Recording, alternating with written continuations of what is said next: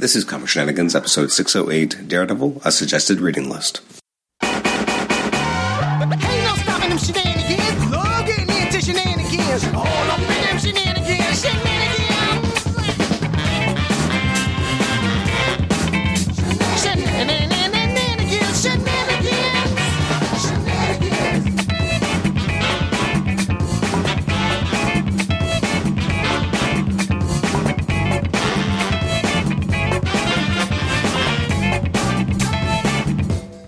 Welcome to the Comic Shenanigans podcast. I'm your host, Adam Chapman. This is a basically a general comic talk uh, episode. Uh, this episode is going up a little later than I would have originally liked. Uh, the past week, I have had uh, the absolute pleasure and wonder of having to deal with uh, um, a summer flu, uh, which I guess hit me on Tuesday, and I guess yeah, halfway through Tuesday, and kind of waylaid the episode you would have been listening to would have been a conversation with colorist Paul Mounts. Um, unfortunately, we were scheduled for Tuesday, and I was like, "Oh, can we do Thursday or Friday?" I'm hoping I'll have this, you know, sore throat will be out of control, I'm sorry, under control, everything will be good. And then uh, two days pass, I'm like, "Yeah, maybe, maybe, maybe tomorrow, maybe Friday. Let's do Friday." And then Friday, I'm like, "I am still dealing with this flu, and now at least." I can more or less swallow for a while. I couldn't even swallow. My throat was so sore, and I had like running a fever and uh, like chills and just like general weakness. Like it was like you look uh, at a list of typical symptoms for a fever. Sorry, uh, typical symptoms for a flu, and I was just checking off every box. And uh, every day I was like, "Oh, it's a new symptom. Let's add that to the mix." Um, so as I record this, it's uh, I guess Sunday the 9th of September. I'm still kind of in and out, and uh, you know I'm, I'm much better. But uh, as you can probably hear in my voice, uh, my voice is sounding different now. Um, yeah, so I'm just kind of coming out the tail end of it. But it's been a rough week. Uh, so this is going to be a nice short episode, uh, just kind of a general comic talk. Uh, I was thinking about a bunch of different things I wanted to kind of chat about, or not even chat, just to kind of talk about and and touch over and nothing really grabbed my fancy the way that I expected it to. Um, and so I'm just going to talk about a few random things because one uh, a great suggestion from uh, Eric Anthony of the comics, uh, sorry, of the Cave of Solitude podcast. Um, you know, it's funny on episode 600, my wife made fun of me because I was getting her to introduce each segment of the episode, and um, I wanted her. I was like, okay, you're going to introduce Eric Anthony from the Cave of Solitude, but I wanted to make sure I enunciated so that she could hear, you know, and the the thing properly, and so that she could then do it as well. So I, so I was a little over exaggerative when I said Cave of Solitude. Maybe not that deliberate, but she took it that way. So on the episode, she deliberately goes, "We have Eric Anthony of the Cave of Solitude podcast," and um, so every time I hear his podcast now, um, hi, hi, Eric, how's it going? Um, I can't help but laugh because I remember her just in the back of my head just saying "Cave of Solitude," so it's uh, it's stuck there. Anyways, he had mentioned that uh, a good episode uh, idea would have been a suggested kind of reading list episode, but really wasn't sure what to do with that or where that would go. Um, it was a, great idea, and I just I felt like I, I need to spend more time to kind of really get into it. But then I thought about it; it might be more fun to kind of do that on the fly, pick a character, and just kind of dive in. And some characters are harder, some characters are not to do that. And I think probably like it's interesting. I was looking at some like Marvel characters, and I think some characters are really easy. Um, like I think Daredevil's kind of a remarkably easy character to do a suggested reading list. Like I feel like you know you could kind of just go with you know Frank Miller, you know what you would get in the omnibus, um, which is basically you know his original run as as when he was writing it and doing you know, most most of the art, including issues where actually he's not the writer either, but. Um, Basically, from the moment he takes over the book as writer till the issue he leaves, which I think is around what 190 or something, um, that's a pretty solid story that anyone can kind of get into. You know, get into the vibe. Um, you know, it, it's it, it's it, it's helpful that it's both hugely influential to the you know comics, but also to Daredevil as a character, and everything kind of comes from Miller. Um, it unfortunate because it almost makes it seem as if the previous 160 issues didn't matter, and obviously they do. They created the foundation for the character, um, his world. Um, but is there anything super memorable about those issues? And I've read a lot of them, and they're fun. but they're not the same, you know. Whereas when you read, you know, the Frank Miller Daredevil, it's it that's the character, you know, and everything everything comes from that as opposed to anything else. Like when you read Fantastic Four, there have been great runs, but like everything comes from Lee and Kirby, and there's no mistaking that. And even the, some of the best runs I've, I've read and enjoyed, like um, obviously the Byrne run. Um, I'm a big fan of the um, the Waid run with uh, Mike Wieringo. I love Jonathan Hickman's run, um, but you know nothing exists without you know the, the, the, the those 101 issues that really create that entire world. But besides, this is Matt, this is Karen, this is Foggy I mean, you know, Frank Miller just goes to town and reinvents and recreates, and he made and Bullseye had already been around, but made him far more terrifying and, and visually stunning. Um, and he made Kingpin into the Kingpin we know today. Um, you know, the, the original Kingpin was not in any way portrayed the way that we are used to him being until Frank, Frank Miller took over. So I feel like you know when you're looking at Daredevil suggested reading list, like you you can't not say Frank Miller. Um, obviously, he's done a lot more than just that because then he did Born Again, which is you know amazing. Still one of my favorite stories of all time. You have Man Without Fear, which again redefined his origin story. I have some issues with it. Um, I guess my main issue is just the over sexualization of Elektra because she just was never portrayed that way in the original comics. Um, in in terms of what she was like, kind of pre the death of her father, and what we kind of got in Man Without Fear was a very different version of that. And then, even though he wrote both of them, um, I kind of objected to that and didn't like it as much. Um, there's just something to the innocence of the original version of Elektra compared to the kind of much more overt sexualization of the character in Man Without Fear. But I mean, if you're looking at a suggested reading list, that's what I'd say. Um, the stuff by uh, Ann Nocenti is is so good, but it's wordy. It's you know, it goes way off the beaten path at times, um, but again, extremely enjoyable, but messed up as, as, well. Like there's some, some, some of it's really good, and you also have to like John Romita Jr. because he really starts to find his artistic voice in a way that I don't think he had before that.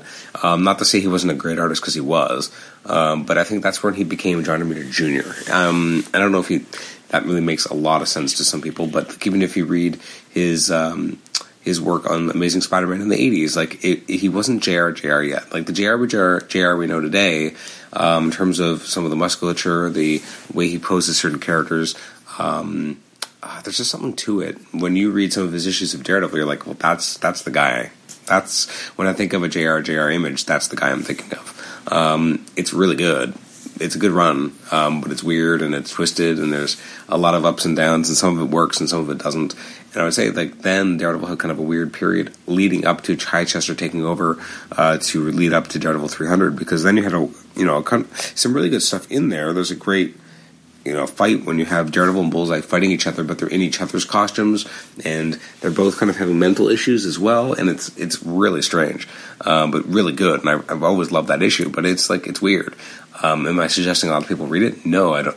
And here's the thing: as good as Nocenti's run is, I feel like you could go from Born Again to Fall of the Kingpin, or um, without there being that much of a jarring kind of you know seismic shift um, not enough changes. Uh, although really a lot of it does because of you know he's not with Karen anymore. Um, you know his relationship with her has been kind of destroyed because of Typhoid Mary. Like so much has happened. Yet at the same point, you know you could kind of read it without like it gives you the beats. It gives you what you need. Uh, and then once issue 300 comes around, and kind of sets up a whole new status quo, which does not last two years.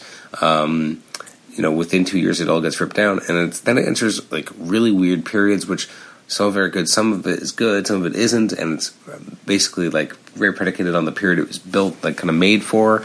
Um, so I feel like again, if I'm suggesting Daredevil stuff, I'm, I'm looking at you know, you got the original Frank Miller stuff, you got Born Again, you got uh, Last Rites or Fall of the Kingpin, um, with special mention to the Ann Nocenti stuff, but it's it's a great run. But are there specific stories that I would necessarily point at? I guess the typhoid, the original typhoid story. But again, it, it, it kind of feels like it's just this big operatic ongoing storyline in a way that the others are not. Where like they're sorry, they are big and operatic, but you still had bite-sized chunks that you felt satisfied after each issue, and you didn't necessarily have to read all of it in certain areas. Um, and then again, after Daredevil 300, I think he kind of skipped the next 75 issues. Like I'm, and there's stuff in there I've enjoyed and and I will read and like, but really, you got Guardian Devil is when you know Daredevil comes back and becomes a character again um, that people really responded to. Suddenly, you had a top flight creative team. Um, you had Brian Michael Bendis. Sorry, what am I saying? It's Kevin Smith. What is wrong with me? Um, you can tell I'm sick. I'm obviously delirious with fever. Um, you have Kevin Smith. Um, you know, and this is back in the days where everyone's kind of like, whoa, whoa, whoa, he's a movie guy. He's writing a comic. He likes comics. What? Um, I kind of remember that being kind of the reaction from what I remember. Um, oh, that's the guy who did Mallrats, and they talk about comics in there. Oh, that's oh, that's cool. Um, then you have uh, Joe Quesada, you know, come, creating the Marvel Knights line and being the artist in the book, and it's just it's gorgeous. Um, it is. I probably would almost wouldn't put it on my suggested reading order or suggested reading list because um, you know it's a very different type of Daredevil story, but it's also monumental um, in terms of what it does to Daredevil, and it's so interesting because when you look at the kind of usually the top Daredevil stories. Um, it is not a bullseye story. It's not a Typhoid Mary story. It's not a um, Kingpin story. It's it's a mysterious story. Like it's just such a messed up like, but it's it's good and there's some really great beats and the artwork is just amazing and. Um, you know, obviously something happens with Karen Page, and the sequence in the issue right after is just heartbreaking and emotional. And um, I don't know if maybe Quesada's ever been as good as this. Um, just some of the storytelling and the choices and the art, and it's so good. Um, but like you know, it's not necessarily indicative of a lot of how Daredevil usually reacts and acts, but it is important for what it does and the fact that it brought the character kind of back, um, revitalized him, and made him fresh. Um, and then you have some really great storylines. You know, the next couple year and a bit, I guess. Um, you had a great uh, Brian Michael Bendis kind of short kind of story for a couple issues. Uh, you have an issue, or sorry, as uh, series with uh, was David Mack, was David Mack writing parts of a whole, and then you, I can't even remember.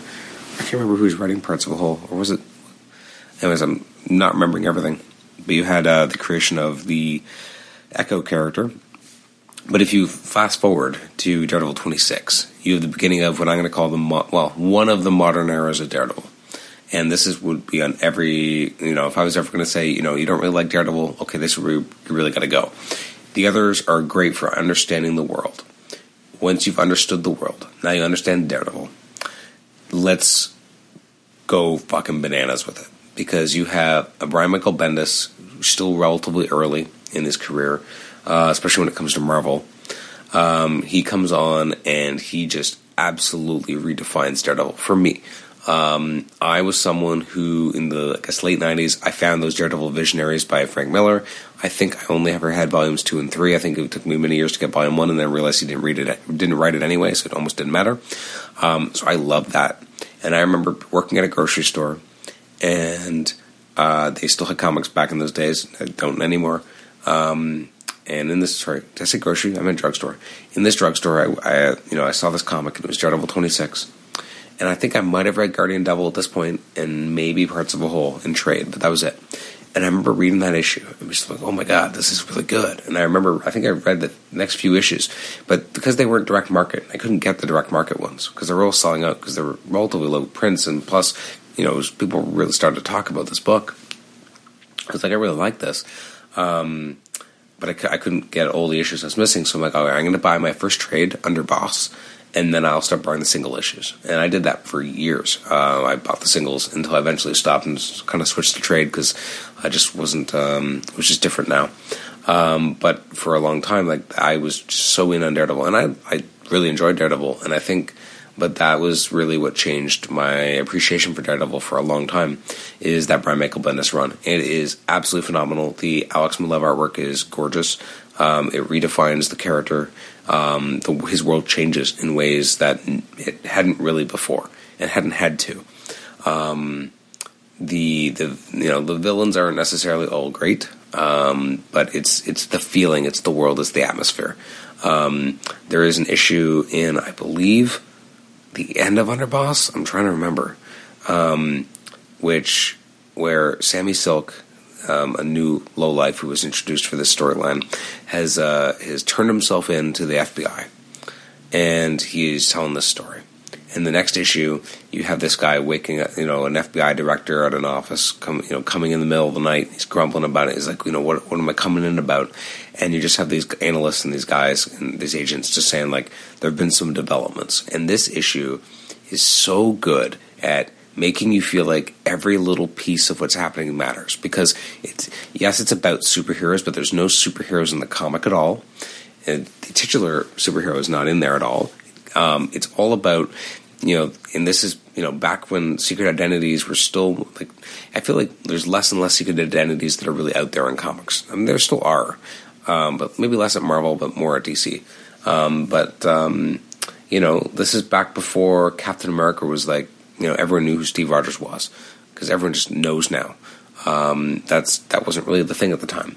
Uh, Iron Man now everyone knows who who Tony Stark is. Um, Thor doesn't have a secret identity anymore, but like at the time, everyone had secret identities. So the fact that you had Daredevil, you know, potentially people figuring out his identity, and you know, again, the idea that you know King Kingpin looks like he's dead. Everyone's going crazy. Um, someone's coming after all these guys who are behind the Kingpin's, you know, gutting. Um, this guy's, you know, wanting immunity. He's saying that Matt Murdock is, is Daredevil. Um, they start figuring out all these pieces. His, his file is, you know, claimed by Shield. Uh, his ex girlfriend was Elektra, and when she died, she died in his arms. Like they're figuring out all these pieces, and, uh, and there's this great shot where um, the director uh, asks for a pen or a marker, and he starts. He takes this shot of uh, Matt Murdock that they have in file, and he starts shading it in, and as if it's got Daredevil's costume on it, and it's just such a tremendous one issue. Um, it's just it, it, it reads like I'm watching extremely well done TV, and you can feel the tension. You can feel the pressure. Like, well, how are they going to get out of this? Um, anyways, I'm not going to say everything what happens in the storyline. I want to leave surprises for those who haven't read it, but but you really should because it's such a phenomenal run and in great fashion. And he did this knowing that the next right who the next writer was, and the next writer was like, "Yeah, let's do it." Um, when he left, he left with an amazing cliffhanger um, which Ed Brubaker said, uh, "Yeah, I can deal with this." And uh, his run in the book was absolutely phenomenal as well. Different.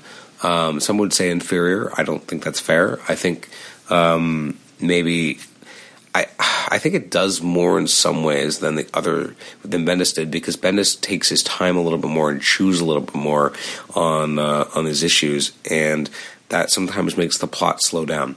Now, I think when you're dealing with um, a storyteller like Alex Maleev, and this is in the earlier stages of decompression becoming part of comics.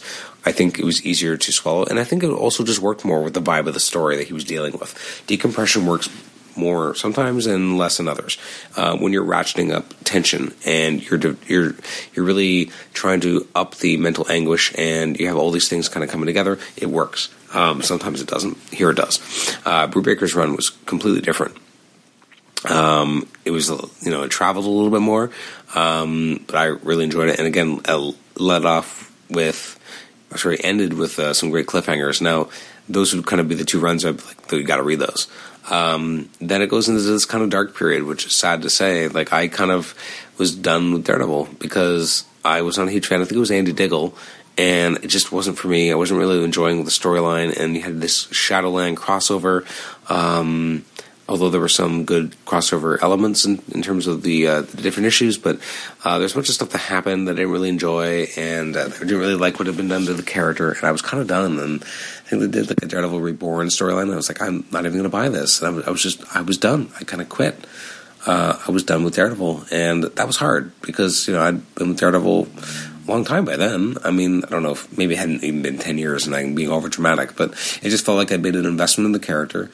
Um, I'd even gone back and bought like a ton of. I have, I think, most issues in trade or single issue format. I mean, which means less now that epics exist. But at the time, like, I had single issues from like you know the, uh, I guess just after the, Frank Miller run, um, basically up to 300. I think like if not even a little bit past that. Like I, you know, I was making an investment in this character and and having a lot of these appearances and these issues, and I really enjoyed them. Um, and then I, I just felt like Shadowland took the character away, and then Mark Waid came in and said, "Here you go, guys. I'm going to do something different. Um, I'm to, you know, Daredevil's to, on the first surface, look happier." and not look as depressed as before, but it still has it's still Daredevil and uh, his run, and eventually he was joined by Chris Samnee on art, and uh, he wrote Daredevil, and then he wrote Daredevil again, another volume, um, and it was it was such a phenomenal book. So he Daredevil as a character, more so than most characters at Marvel and at other companies, has been blessed with long, amazing runs by creators. Um, and I mean that because if you like, if you were to look at Amazing Spider-Man, besides ten years of Dan Slott, notwithstanding, you would be able to break down Amazing Spider-Man into bite-sized chunks. You know, you'd be like, "Oh, this," or you know, even the JMS years and the Slott years are the two long, and the Stan Lee years are, I guess, the longest kind of contingents. But otherwise, you have you know the Stern time, which is actually not that long. It's only like what two years. Um, you look at you know Tom DeFalco and Ron Frenz. Well, it's what maybe two and a half years if you're not counting fill-ins. Um, David Michelinie, I guess, probably did what seventy issues. So that's a you know a few years, but like it. Whereas with Daredevil, you have Frank Miller for what two years or so. You have you know then you then you have kind of the rough two years on and off of different artists or different writers, I should say. Then you have Born Again. Then you have a little bit like maybe half a year of fill-ins. Then you had Ann Nocenti for almost you know five years. Then you have uh, David Chichester, and he's on it for at least three years, if not four. Um, then a little bit of fill-ins. Then you have, you know, like a what a half year of um, of Kevin Smith, and you then you have like you know Mack, and again you had a bit of a rotating a rotating year, and then you have Bendis for like five years, and then you have Brubaker for years, and then you have Diggle for a year and a half, and then you have Mark Waid for like I think was like four or five years. I could be wrong. Maybe it was shorter. Um, and then you've had Charles Soule lately. Um, so I just feel like more than anyone, he's had longer tenures by writers, and more than any character, I should say. Um, especially maybe Spider-Man was the worst example to use immediately, but I mean, if you look at characters like Captain America, like how many different people have written Captain America and have not written that long runs? Again, maybe except Ed Brubaker, that guy gets around and does great runs. Um, so yeah, so I mean, so if I was going to suggest people, you know, if I want to pick up Daredevil, where do I want to read? Like, it, it's hard because I kind of want to say, well, you got to have Frank Miller, uh, and then you could probably read, you know, um, Born Again, and then Fall of the Kingpin, and then you could kind of just read Guardian Devil, Bendis, uh, Brubaker, and then I guess Waid, and then Soule, which is just basically sounding like I'm telling you to read everything. But the problem is you don't just have storylines. You know, he's not a character like Spider Man. That you're just like, well, these collects these storylines are going to kind of give you what you need. Um, you know, Bendis's Daredevil story is his entire run. Um, it's so hard to break it into pieces because of the way in which he wrote. Um, Brubaker's kind of the same way. I mean, you, hell, you can't even start his run without reading the end of Bendis's. You have to at least get some sort of framework for why this is happening. Um, I guess Mark Waid's is probably the easiest one to kind of just jump in fresh.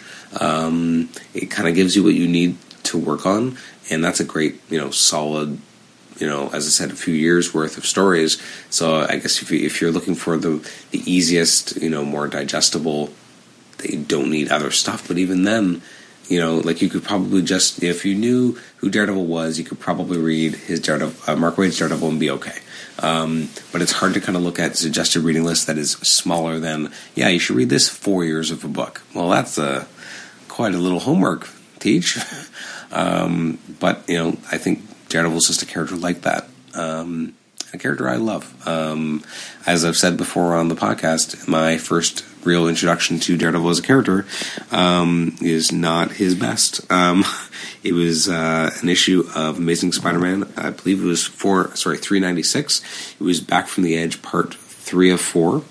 Um, it was, I guess, two months removed from the beginning of the Clone Saga, and uh, it was Spider-Man wanting to figure out how to kill off the Peter Parker version of himself, and Daredevil, as written there, was basically telling him, you know, kill Peter Parker, you know, put the, you know, just bury him and put some dirt over him and move on and just be the spider. And that's what I've done basically. And although he kept saying, like, not admitting to Peter that he, you know, was who he was. Um, and that he was Murdock, and he was just not giving him that satisfaction. And it's just kind of crazy to read it now, and especially at the time when I first read that, I did not know what was going on with Murdock, so it was kind of really cool and mysterious. And I read it, and I'm like, man, what a dick! You could have just told him.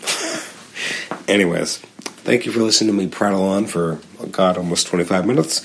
You can email the show at comicshenanigans at gmail.com. Like us on Facebook, rate and review us on iTunes, subscribe to us on iTunes. You can also listen to us on Stitcher. Next episode will be up in a couple of days. It'll be our reviews episode for releases from the week of, I guess it was what, Wednesday, September the 5th, I want to say. Hopefully my voice will be a little bit more restored by that point. Uh, but otherwise, uh, thanks for listening to Comic Shenanigans, and we'll catch you next time. Bye bye.